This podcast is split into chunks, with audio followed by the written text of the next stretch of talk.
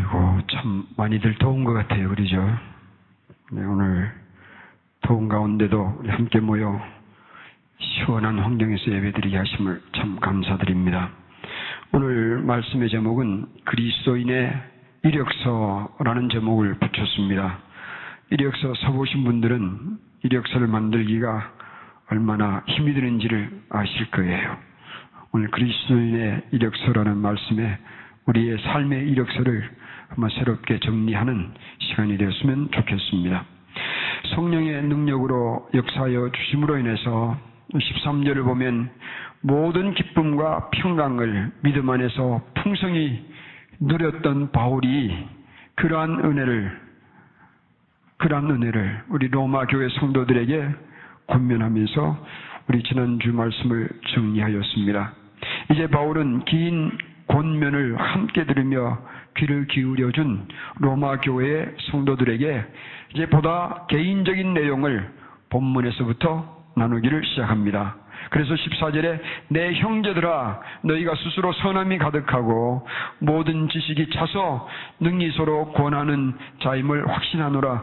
이건 뭘 얘기하는가 하면 바울은 로마 교회 성도들이 이제 성숙하여서 서로를 권하며 서로를 도우며 서로를 세울 만큼 성숙한 그리스도인의 삶을 살고 있다는 것을 표현하고 확신하고 있었습니다. 그래서 이제 바울은 15절에서부터 본인이 하고 싶은 개인적인 이야기들을 시작합니다. 첫 번째 생각해 볼 것은 바울의 소명서라고 제목을 붙여보았습니다. 바울이 받은 소명서가 뭐냐? 우리가 사역자들이 사역할 때에 제출하는 것이 소명서가 있습니다. 나는 어떻게 해서 하나님의 말씀을 전하는 자로서의 소명을 받았는가? 바울의 소명서는 어떤 것인가? 우리 15절을 보겠습니다. 그러나 내가 너희로 다시 생각나게 하려고 하나님께서 내게 주신 은혜를 인하여 더욱 담대히 대강 썼노니. 왜 바울이 1장에서부터 14장에 이르는 이 긴 내용을 적었을까? 그것은 첫째 이유는 너희로 하여금 다시 생각나게 하려고 썼다고 말합니다. 왜 다시 생각나려고 나게 하려고 써야 했습니까? 중요하기 때문에 그렇습니다. 너희들이 잘하고 있지만, 잘할 줄 알지만, 잘할 수 있지만, 그리고 잘해왔지만, 그래도 다시 한번 기억하게 하려고 한다는 이 바울의 중요한 점을 지금까지 접 접, 어, 적었습니다.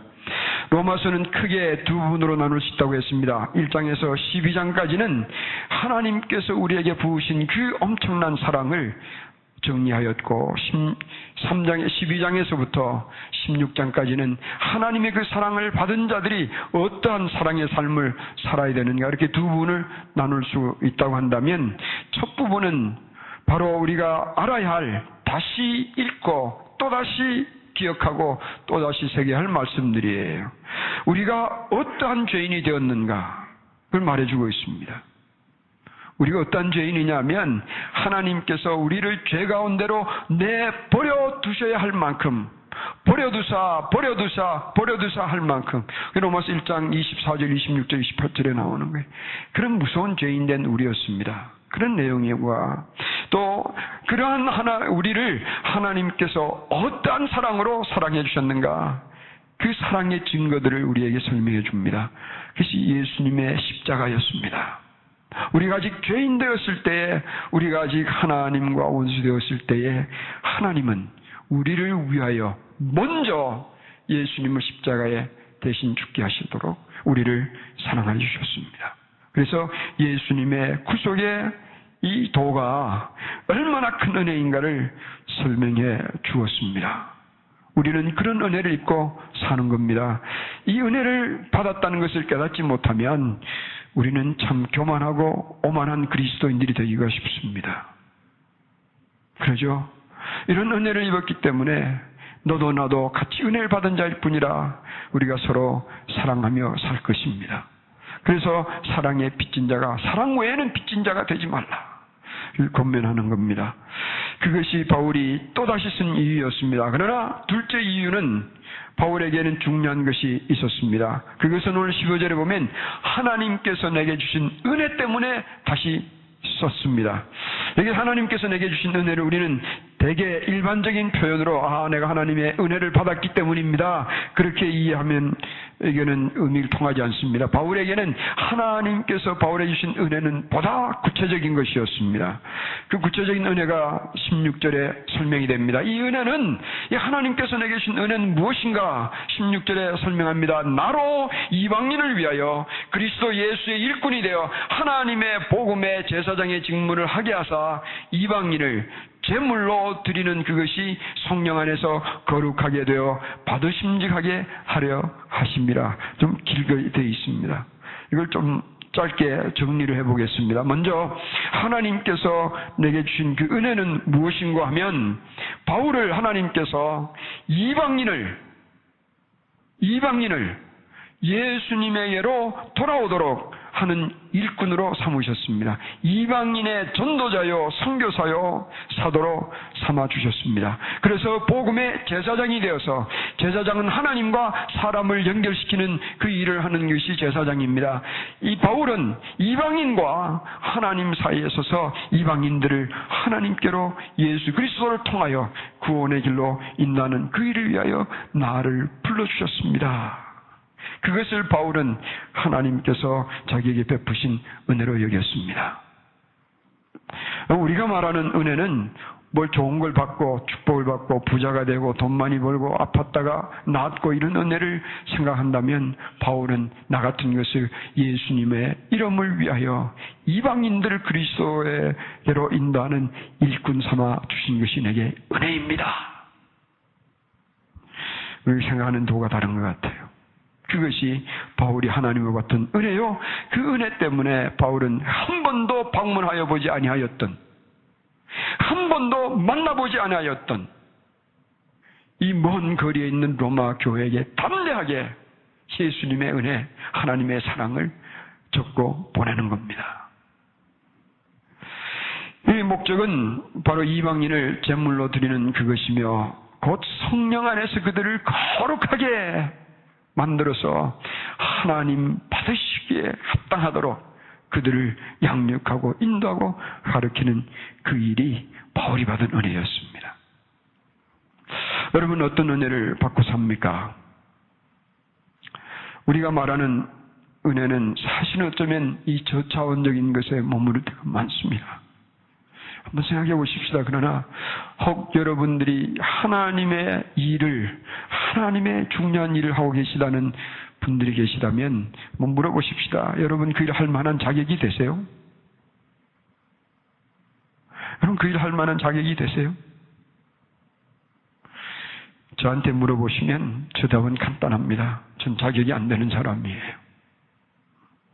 자격 없는 자를 자격 있는 자로 여겨주시고 주의 복음을 가르치고 전하는 자로 삼아주신 것은 저에게 은혜예요.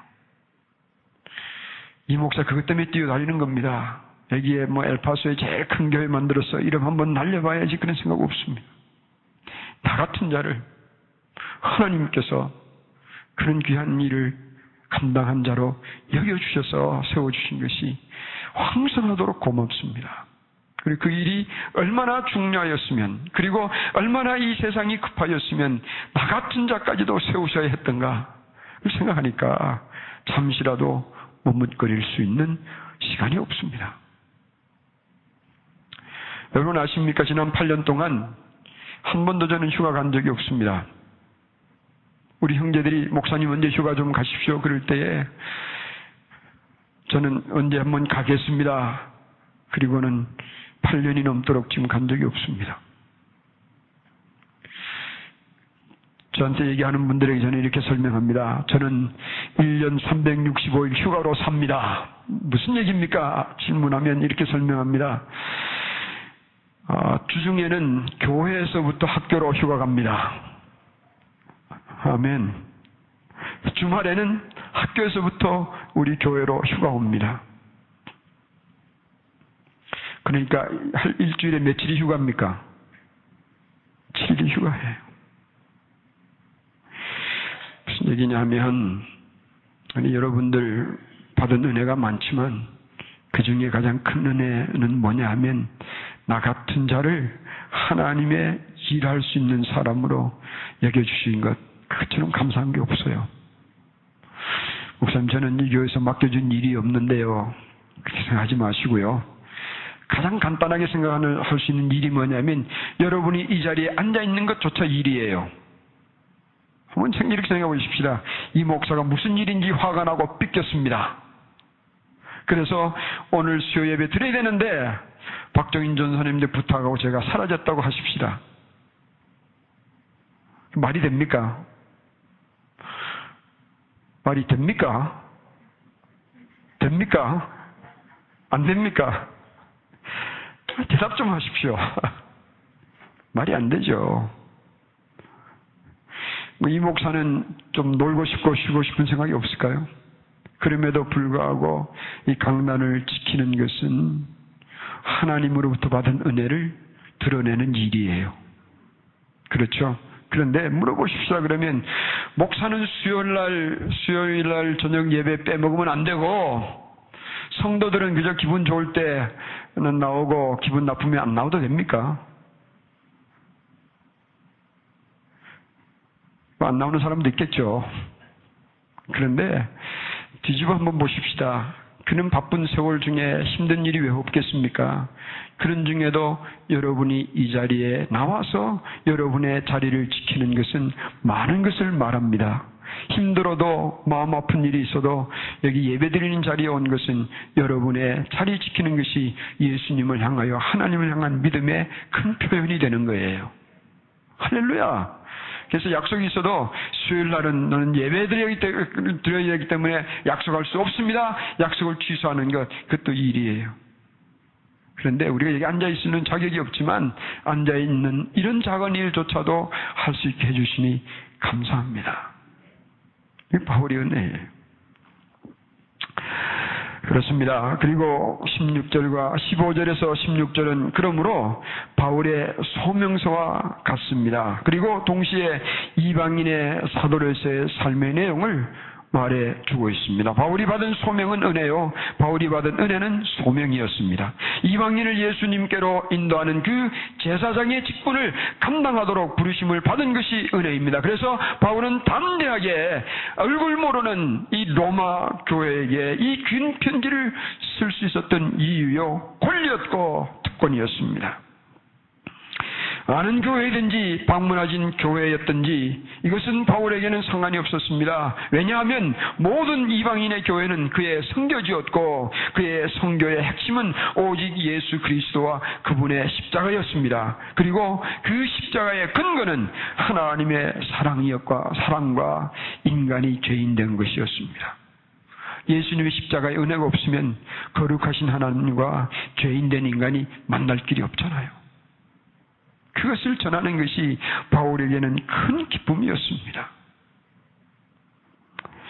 그래서 바울은 이 엄청난 열정을 가지고 로마 교회에게 개인적인 편지를 적게 된 것입니다. 그래서 우리 생각해 보십시오. 우리도 바울처럼 이 분명하고 명쾌한 내 삶의 이유, 이 소명 의식을 의식, 내 소명받은 자의 삶을 나도 살고 있다는 이런 소명 의식을 찾고 잃지 않게 된다고 한다면 여러분의 삶의 열정을 불태울 이유를 찾을 수가 있을 것입니다. 그래서 여러분이 살아가는 매일매일이 감격과 정렬의 세월이 될 것이요. 보람과 기쁨의 알곡들을 담을 수 있을 것이며 소망과 기대로 풍성할 것입니다. 누구로 인하여 그렇습니까?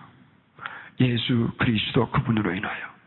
바울의 받은 소명의 목적은 무엇이냐면 예수님께로 인도할 뿐만 아니라 그들이 성령 안에서 거룩하게 되어서 하나님께서 받으실 만한 재물이 되도록 다시 말하면 하나님께서 기쁨으로 받아들일 천국 자녀가 되도록 양육하는 것이 그의 소명의 목적이었습니다. 쉽게 얘기를 하면 이방인들이 하나님의 나라의 천국 시민이 되기까지 그의 수고를 아끼지 않나서 이 일을 이루는 것이에요. 그러므로 바울은 자신이 하나님으로부터 받은 소명의 확신, 소명의 이유, 소명의 목적들을 이렇게 분명히 정리하고 있었습니다. 그러므로 15절, 16절은 짧은 구절에 많은 것을 함축하고 있는 바울의 소명, 소명서예요. 여러분도 오늘 집에 가셔서 몇 문장으로 내 인생의 소명은 무엇인가 한번 적어 보시기 바랍니다. 그 적을 수 있는 분들은 참 복된 자예요. 여러분, 아, 나는 오늘 통장에 얼마가 남았냐, 우리 집을 팔면 얼마가 되겠냐, 차가 이게 몇 년도니까 내 재산 통 돌면 얼마 되겠냐, 한 20만 불이 되는구나, 야, 나는 부자다. 그건 아니에요. 먹고 사는 건 하나님께서 정말 먹고 살게 해주세요. 여러분 어려웠겠지만 담대하십시오. 우리 먹고 사는 건 다 틀어도 하나님께서 먹고 살게 해주실 겁니다. 그런데 그런 중에도 내가 주님을 위하여 일하면서 살 수 있는 것, 이 소명을 여러분 적을 수 있다면 그건 진짜 여러분 복된 자예요. 할렐루야. 그걸 찾아보시기를 바랍니다. 그 다음에 17절에서 21절에 우리는 바울의 소명서에 이어서 바울의 이력서, 소명받은 후에 그가 살아온 삶의 이력이 어떠냐, 이력서를 10절에서부터 21절에 정리하고 있습니다. 17절입니다. 그러므로 내가 그리스도 예수 안에서 하나님의 일에 대하여 자랑하는 것이 있다. 그러므로 내가 그리스도 예수 안에서 하나님의 일에 대하여 내가 자랑할 것 있다. 여러분 인생에 자랑할 것 있습니까? 여러분의 인생에 지금까지 살아오시며 자랑할 것이 무엇인지 한번 찾아보시기를 바랍니다. 여기 이력서는 어떤 겁니까? 우리가 직장을 잡을 때에 이력서를 쓰잖아요. 이력서의 역할은 뭐냐면 자신을 남들에게 알리는 문서로서 자신의 배경과 살아온 이력과 업적들을 기록하여서 남들이 알도록 자신을 알려주는 역할을 하는 겁니다. 그렇죠? 그래서 한국 사람들은 저는 이력서를 쓸 줄 몰랐습니다. 유교적인 사상이 있어서 자랑을 대충 해야지 그리고 적지 않았는데 나중에 미국 와서 보니까 이력서는 그런 게 아니더라고요. 내가 한 것을 사실대로 거짓말하면 안 되지만 구석구석까지 찾아서 남김없이 그냥 다 적는 거예요. 적을 수 있을 때까지 자신을 알리는 거예요. 바울도 자신은 너희가 자랑할 것이 있다고 말했습니다. 과연 바울은 이 사명을 받은 이후에 무엇을 자랑하는 삶을 살았는가? 18절에 그걸 나온 그걸 설명하고 있습니다. 그리스도께서 이방인들을 순종케 하기 위하여 나로 말미암아 대단히 중요합니다. through me 나로 말미암아 말과 일이며 표적과 기사의 능력이 일어났던 것 성령의 능력으로 역사하신 것 외에는 내가 감히 말하지 아니하노라. 이 외에는 말하지 않겠다는 것은 다른 건 말하지 않아도 이것은 내가 말해야 되겠다라는 강조하는 거거든요. 외에는 말하지 않겠다. 이것을 부정적인 것이 아니라 이게 내가 지금 말하고 싶은 거 있다. 이거는 다 말하지 않아도 이것만은 내가 말하고 싶다. 대단히 강조하는 내용이에요. 무엇을 말하고 있습니까? 이게 바울은 로마교회 성도들에게 자신이 하나님으로부터 받은 소명을 알리고 그로부터 자신이 어떻게 지내왔는지 그 이력을 간략하게 그러나 명료하게 기록하고 있습니다. 첫째는 그는 예수님 안에서 하나님의 일을 해온 사람입니다. 누구 안에서요? 예수님 안에서 예수님 안에서 일한다는 것은 예수님의 뜻을 따라서 예수님의 말씀을 따라서 예수님의 정하시는 길을 따라서 순종하며 살아왔다는 얘기입니다. 예수님 밖에서 하는 일은 아무리 화려하여도 그것은 화려한 일이 될 수가 없습니다. 여러분들이 지난날 살아오며 금송아지 한 열댓 개 모은 적이 있습니까? 그는 화려함이 아니에요. 여러분도 한번 이름을 날려본 적이 있습니까? 화려함이 아니에요. 영화 감독이 여러분이 와서 배우 되라고 한번 청한 적이, 청함을 받은 적이 있습니까? 그는 화려함이 아니에요. 풍자 언니는 그런 적이 있었던가 봐요. 활짝 웃으신 걸 보니까. 예. 저도 한때는 나도 영화배우 해볼까 생각해 봤습니다. 그러다가 제 꼬라지를 가만히 들여다 보니까 가망성이 없어서 일찌감치 포기했습니다. 근데 그런 세상 일은요, 아무리 자랑해봐야 자기만 낮아지는 거예요.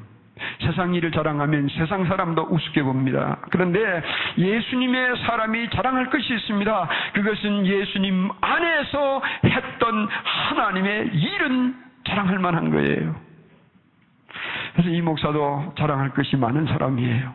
제가 잘나서 아니라, 잘나서가 아니라 예수님 안에서 하나님을 위하여 수고해왔던 일들이 매좋은 열매를 생각한다면 저도 자랑할 것이 있는 사람이에요.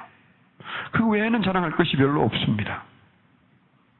그런데 그러면 그가 해왔던 하나님의 일은 무엇인가 하면 그리스도께서 역사하신 일입니다. 그는 여기에 그리스도의 역사하신 일에 주어는 그리스도요 동사는 이루신 것이며 바울이 한 일은 그런 그리스도를 통해서 이루어졌던 그 수로적인 목적격적인 수로 부분들이 무엇이냐면 이방인들로 하여금 하나님을 순종케 하여 인도하는 일이었습니다.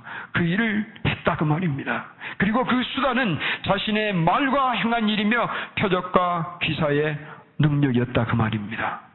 그 일을 하는 가운데 내가 했던 말과 행한 일들을 자랑할 수 있고 그를 그런 일을 하며 일어났던 기적과 이 이적 이런 능력들은 나는 자랑이 된다. 왜 그런가 하면 그것은 나를 통하여 이루어진 성령의 능력을 통하여라. 그런 말 표현이 18절에 나오는 거예요. 첫째는 나로 말미암아 이런 표현과 성령의 능력으로 말미암아 역사하신 것 이런 내용입니다. 무슨 얘기냐 하면 바울이 말과 행하는 일을 통하여 놀라운 열매를 맺었습니다. 그것은 그리스도께서 나를 통하여 해주신 일이요. 내가 많은 표적과 기사를 행했던 능력이 일어났다. 이것은 성령께서 그 성령의 능력을 나를 통하여 드러내신 것이다. 라는 의미입니다. 그러므로 지금 바울이 얘기하는 것은 자기가 자랑하는 그 모든 것 뒤에는 어떤 의미가 있느냐면 하나님께서 나를 그리스도의 도구요 성령의 도구로 삼아 주셨다. 그래서 내가 이런 일을 이루었다. 이것을 바울은 자랑합니다. 그것이 바울의 이력서입니다. 바울은 자신이 하나님의 도구되며 그리스도의 일꾼으로서 성령 역사의 도구가 되어서 이 일을, 이 일이 뭡니까? 기적을 이루는 것이 이게 일이 아니었습니다. 오늘 많은 사람들이 성령의 역사를 받으면 기적이라고 하지만 바울은 단여 달랐습니다. 기적과 이런 이사, 말과 행함이 일어났던 그것은 성령께서 나를 통하여 도구 삼아 주시고 목적은 뭐냐 하면 이방인들을 그런 사건들과 일들과 말과 행하는 일을 통하여 그리스도에게로 인다는 그 일이었다.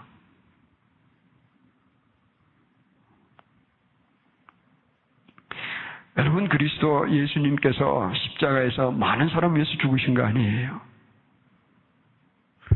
한 사람 위해서 죽은 거예요. 아세요? 여러분 한 사람을 위하여 죽으신 거예요. 그리고 또 누군가가 예수님을 믿고 구원받아야 할 그 한 사람을 위하여 예수님께서 십자가에 돌아가신 거예요. 그러므로 바울은 한 사람 한 사람 이방인들을 이방인들을 예수님께로 인도한 그 일이 그에게는 모든 것에 자랑이 되었습니다.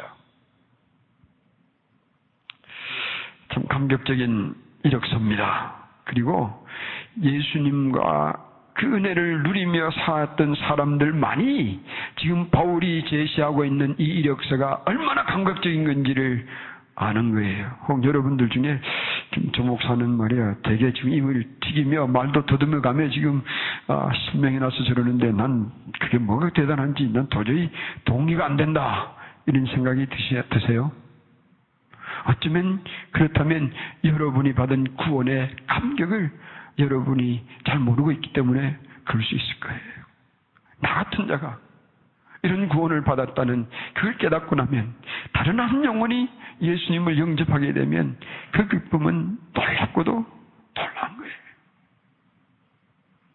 오늘 신방 가서 한 자매님이 예수님을 영접하였습니다. 바보 같은 사람을 그래도 아멘 할 줄 모르네.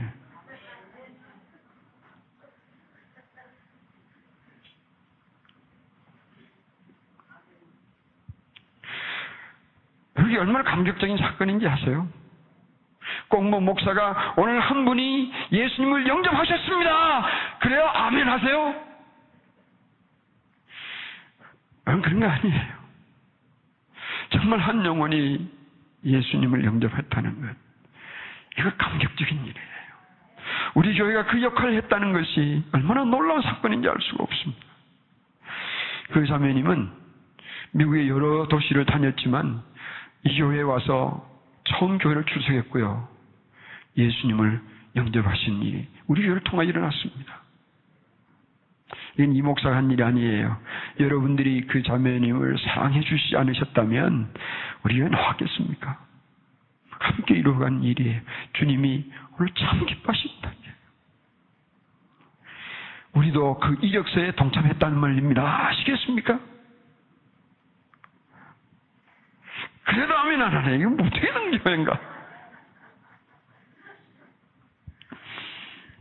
아멘을 꽉꽉 삼키고 계시는 중인가 모르겠는데. 그러세요. 소화 잘 될 겁니다. 하나님의 예수님의 사람을 한 사람 길러내는 것. 이 정성. 이 외에는 내가, 이거 외에는 내가 감히 말할 것 없다. 그리고 19절에 또 내가 그리스도의 이름을 부르는 곳에는 복음을 전하지 않기로 힘썼노니 No. 19절이 돌아갑니다. 일로 인하여 내가 예루살렘으로부터 두루 향하여 일루리곤까지 그리스도의 복음을 편만하게 전하였노라. 그는 자기의 고향을 떠나서 고국을 떠나서 여러 번 세 번의 선교 여행을 통하여 심지어는 내가 일루리곤까지 갔다. 지금 말하면 알바니아를 넘어 그 위에 있는 유고슬리아비아에 속한 땅이에요. 내가 거기까지 가서 복음을 전하였노라. 오늘 이 말씀을 준비하며 제가 지도를 한번 이렇게 살펴봤습니다. 예루살렘이 여기 있고요. 그 다음에 이 서부로 이렇게 가면 로마에부터 시작하면 이 동쪽, 서쪽으로는 로마, 유럽이 있고 아프리카가 있고 다시 한 바퀴 돌아오면 북아메리카, 남아메리카로 옵니다. 좀 더 가면 아시아가 나오고요. 러시아가 나오고 거기에 중국, 그 다음에 중동이 나오는데 여러분 예루살렘이 여기 있으면 그 지도를 내가 뽑아야 되는데 잊어버리고 못 뽑았습니다. 잘 설명을 들어보세요. 여기에 아시아에서부터 중국 우리나라에 있는 거죠. 일본, 중국을 쭉 건너서 예루살렘 그 주위에까지는 색깔이 파랗습니다. 파란 데는 뭘 얘기하느냐 하면 기독교 인구가 10% 미만인 지역이에요. 그 동쪽에 서쪽으로 오는 그 파란 띠에 거의 마지막 부분에 예루살렘이 있습니다. 근데 그 지역을 넘어서는 로마에서부터, 그 통계는 정확한 건 아니에요. 로마, 이 카톨릭까지 포함된 거니까. 그런데 그 색깔이 그랬습니다. 그 다음에는 색깔이 점점 더 붉은 분홍빛, 그리고 진한 그 붉은색으로 이렇게 변합니다. 유럽, 그리고 영국, 그 다음에 아프리카, 그 다음에 좀더 가면 남아메리카, no, 북아메리카, 남아메리카. 이게 예루살렘 시작해서 지금 복음의 바람이 휙 돌아서 어디까지 와서 멈췄냐면 아시아 직전에 와서 멈춰버렸습니다. 그 다음에는 전부 지금 이 복음의 바람이 불어가야 할, 거꾸로 예루살렘까지 가야 할 그런 시기에 있습니다. 그 중에 한국이 색깔이 덜 파랬습니다. 왜 그런지 아세요? 한국에는 기독교 인구이 그래도 20% 이상이 되었기 때문에 전 아시아가 파란 색깔에 한국만은 연초라게 했습니다. 무슨 생각이 드세요? 이 복음의 바람이 이 지구를 돌아서 아메리카를 통하여 한국으로 창문을 열었으니 한국을 통하여 그 바람이 예루살렘까지 가야 되지 않겠습니까?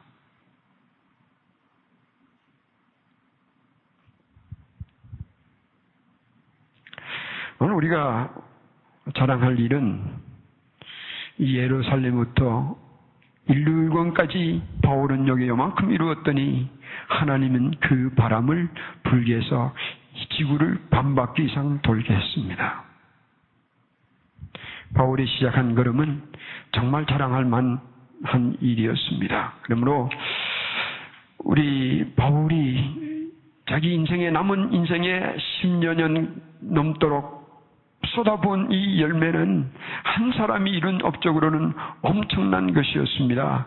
그렇게 놀라운 열매를 맺을 수 있으면 그는 온전히 그리스도께서 자기를 도구로 삼아주시며 성령의 능력의 도구로 삼아주신 것 때문이며 그 뒷면에 그런 도구가 되는 것은 자신을 그런 헌신의 도구로서 열정적으로 그리스도에게 들었기 때문에 그렇습니다.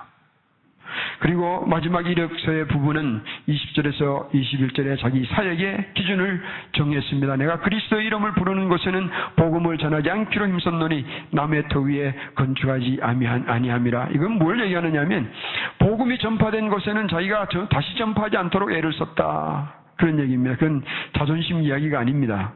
다음 구절을 보면 그 이유를 알고 있습니다. 21절에 주의 소식을 받지 못한 자들이 볼 것이요 듣지 못한 자들이 깨달으리라. 이것은 이사야서 52장에 나오는 메시아가 오실 때 일어날 일들에 관한 예언입니다. 7절에 이사야서 52장 7절에 보면 좋은 소식을 가지며 복된 소식을 가져오며 구원을 공포하며 시온을 향하여 내 하나님이 통치하시리라 하는 자의 산을 넘는 발이여 지글이 아름다운 것.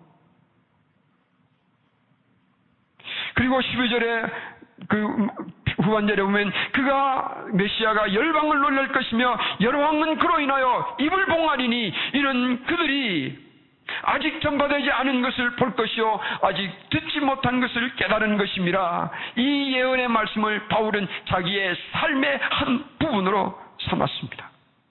하나님께서 예언하신 그 예언의 역사의 한 부분에 자신의 인생을 투자했다 그 말입니다. 자신의 일생을 헌신하였다 그 말입니다. 그리고 났더니 이 아름다운 열매를 맺게 해줘서 그것은 내가 자랑하겠노라. 이것이 바울의 이력서입니다. 대단한 이력서입니다.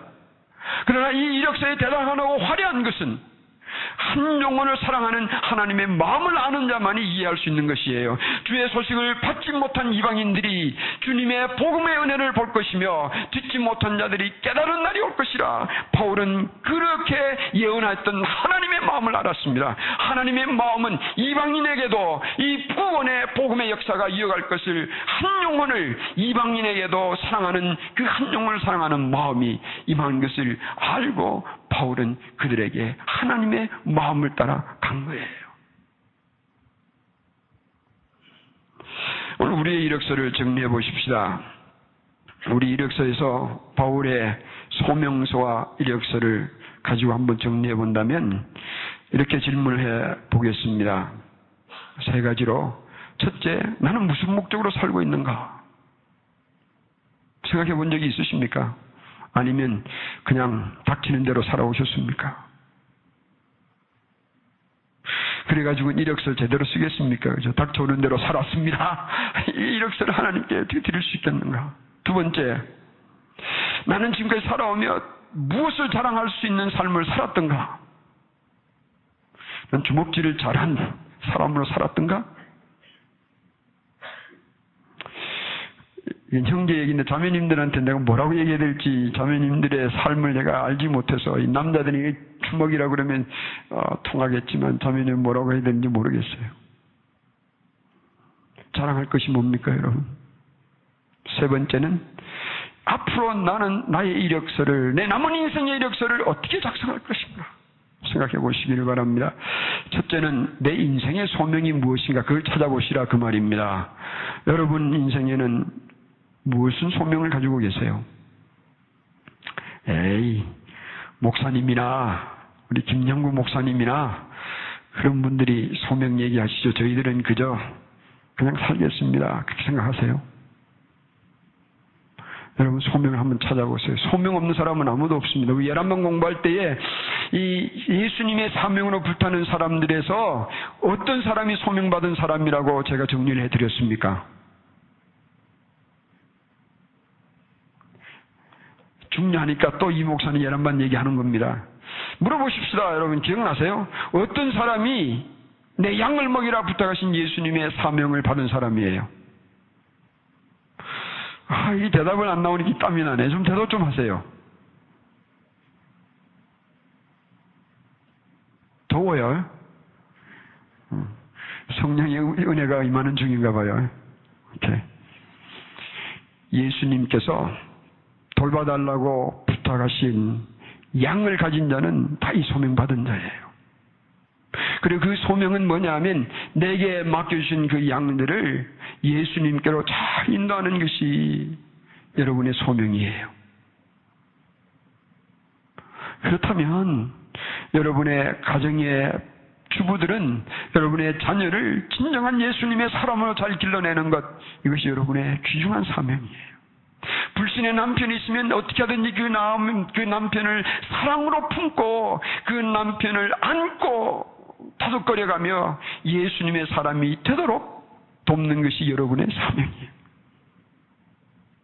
여러분이 사업을 하신다고 한다면 여러분의 사업을 통하여 쉽게 얘기하십시다 일어난 수익을 여러분 잘 먹고 잘 사는 대로 쓰시면 안 되는 거예요. 나는 왜 사업을 하는가? 주님의 사업의 영광을 위하여 나는 쓰겠습니다. 그래서 사업하세요. 그렇게 하면 얼마나 편한지 아세요? 수입이 적으면 아 하나님께서 조금 동참하라는가 보다 조금 동참하면 되잖아. 돈을 많이 주실 때가 오면 어떻게 하면 됩니까? 아, 지금 많이 동참할 때구나. 그리고 쓰시면 되잖아요. 뿐만 아니라 여러분의 사업을 통하여 누군가가 여러분의 사업을 통하여 예수님을 만나야 할 사람이 있을 거예요. 누군가가 여러분이 하시는 사업들을 통하여 예수님께로 와야 할 한 사람이 있을 거예요. 우리 집에 드나든 모든 손님들 하지 마세요. 할 자신도 없으면서 그 얘기 해가지고 되겠어요. 누군가가 적어도 한 사람은 있지 않겠습니까? 그러면 그 한 사람을 주님께로 인도하는 그 목적을 위하여 여러분은 사업할 이유는 충분히 있는 거예요. 물론 돈도 많이 벌면 좋죠. 무슨 일 아십니까? 한번 찾아보세요. 날 위해서 살아왔다면 세상 사람들이 보는 대로 성공과 실패가 나누어지겠습니다. 그러나 내가 예수님을 위해서 산다면 성공과 실패는 어디에 달려 있는가 하면 내가 뭘 많이 벌고 소유하고 이런 데서 있는 게 아니라 정말 예수님을 위하여 그런 사명을 위하여 산다면 성공과 실패는 어디서 갈라지느냐 하면 참으로 나는 예수님을 기쁘시게 하는 삶을 선택하며 살아왔는가? 어려울 때도 나는 예수님을 기쁘시게 하는 삶을 선택해왔던가? 내가 평화롭고 돈이 많이 있을 때도 건강할 때 예수님을 기쁘시게 하는 삶을 선택했던가? 이게 성공과 실패가 나눠지는 거예요. 여러분, 뭘 자랑하시겠습니까? 공부 많이 해도요, 자랑할 게 없습니다. 돈 많이 벌어도 자랑할 게 별로 없습니다. 이뻐도 행성 해도 자랑할 게 별로 없습니다. 그러나 하나님께서 내게 주신 크고 작은 것들을 이런 일을 위하여 사용한 적이 있다면 자랑하십시오. 자랑하십시오. 그런 일을 통하여 예수님께로 나오는 그런 열매가 맺어지지 않아요. 마지막 도전입니다. 이제부터 내 인생의 이력서는 어떻게 작성할 것인가? 아, 이거 목사님, 나는 지금 지난 이력서 지우려고 하다가 보면 세월이 다 갈 겁니다. 저는 포기했습니다. 그거는 복음을 모르는 사람 이야기예요. 복음은 언제부터 시작합니까? 지금부터 시작하면 되는 거예요. 하나님의 복음의 은혜는 지나간 날은 지워버리는 거예요. 하나님, 예, 예수님 제 이력서 아시죠? 작성하고 싶지도 않습니다. 오냐, 내 이력서는 내가 지워주마. 그리고 새로 써봐라. 언제부터요? 음, 오늘 저녁부터. 오늘 저녁부터 아, 이 목사 오늘 저녁에 왜 이렇게 설교가 길었지? 그러면 그 적으세요. 나는 오늘 이 목사의 설교 듣고 지루하다고 생각했다. 그런 이력서를 적든가. 아니면 나는 오늘 이 목사의 설교를 듣고 나는 내 인생의 이력서를 새로 쉽게 쓰기로 작정했습니다. 이력서의 서두에 쓰시면 되는 거예요. 기도하겠습니다.